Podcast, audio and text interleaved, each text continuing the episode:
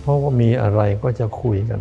มื้อกินข้าว โดยเฉพาะมื้อเย็นเป็นมื้อที่สนุกที่จะพร้อมหน้า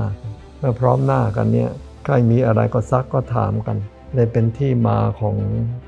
การแสดงความคิดเห็น จะถูกยกขึ้นมาบนโต๊ะนี่เอง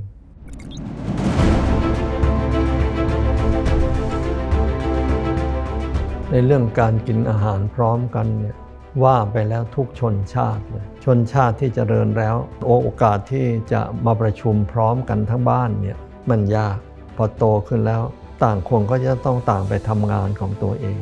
ด้วยเหตุนี้มื้อเช้านะโอกาสจะกินข้าวพร้อมกัน ยาก โอกาสที่จะสื่อสารเรื่องต่างๆ ยาก มื้อกลางวันยิ่งไม่ต้องพูดถึง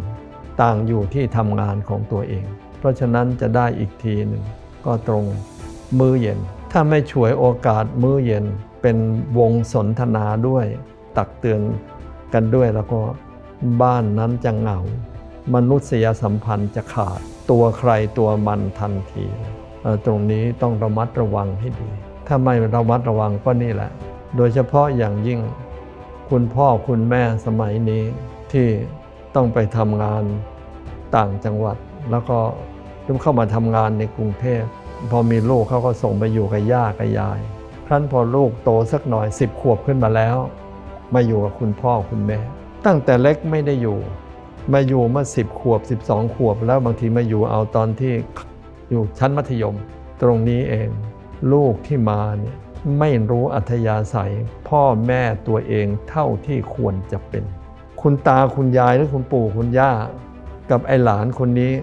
ก็ตามมันไม่ค่อยทัน ราะมันอายุมันห่างกันเยอะ ปู่กับย่าตากับยายตามไอ้หลานคนนี้ไม่ทัน ถ้าไอ้หลานคนนี้เนี่ย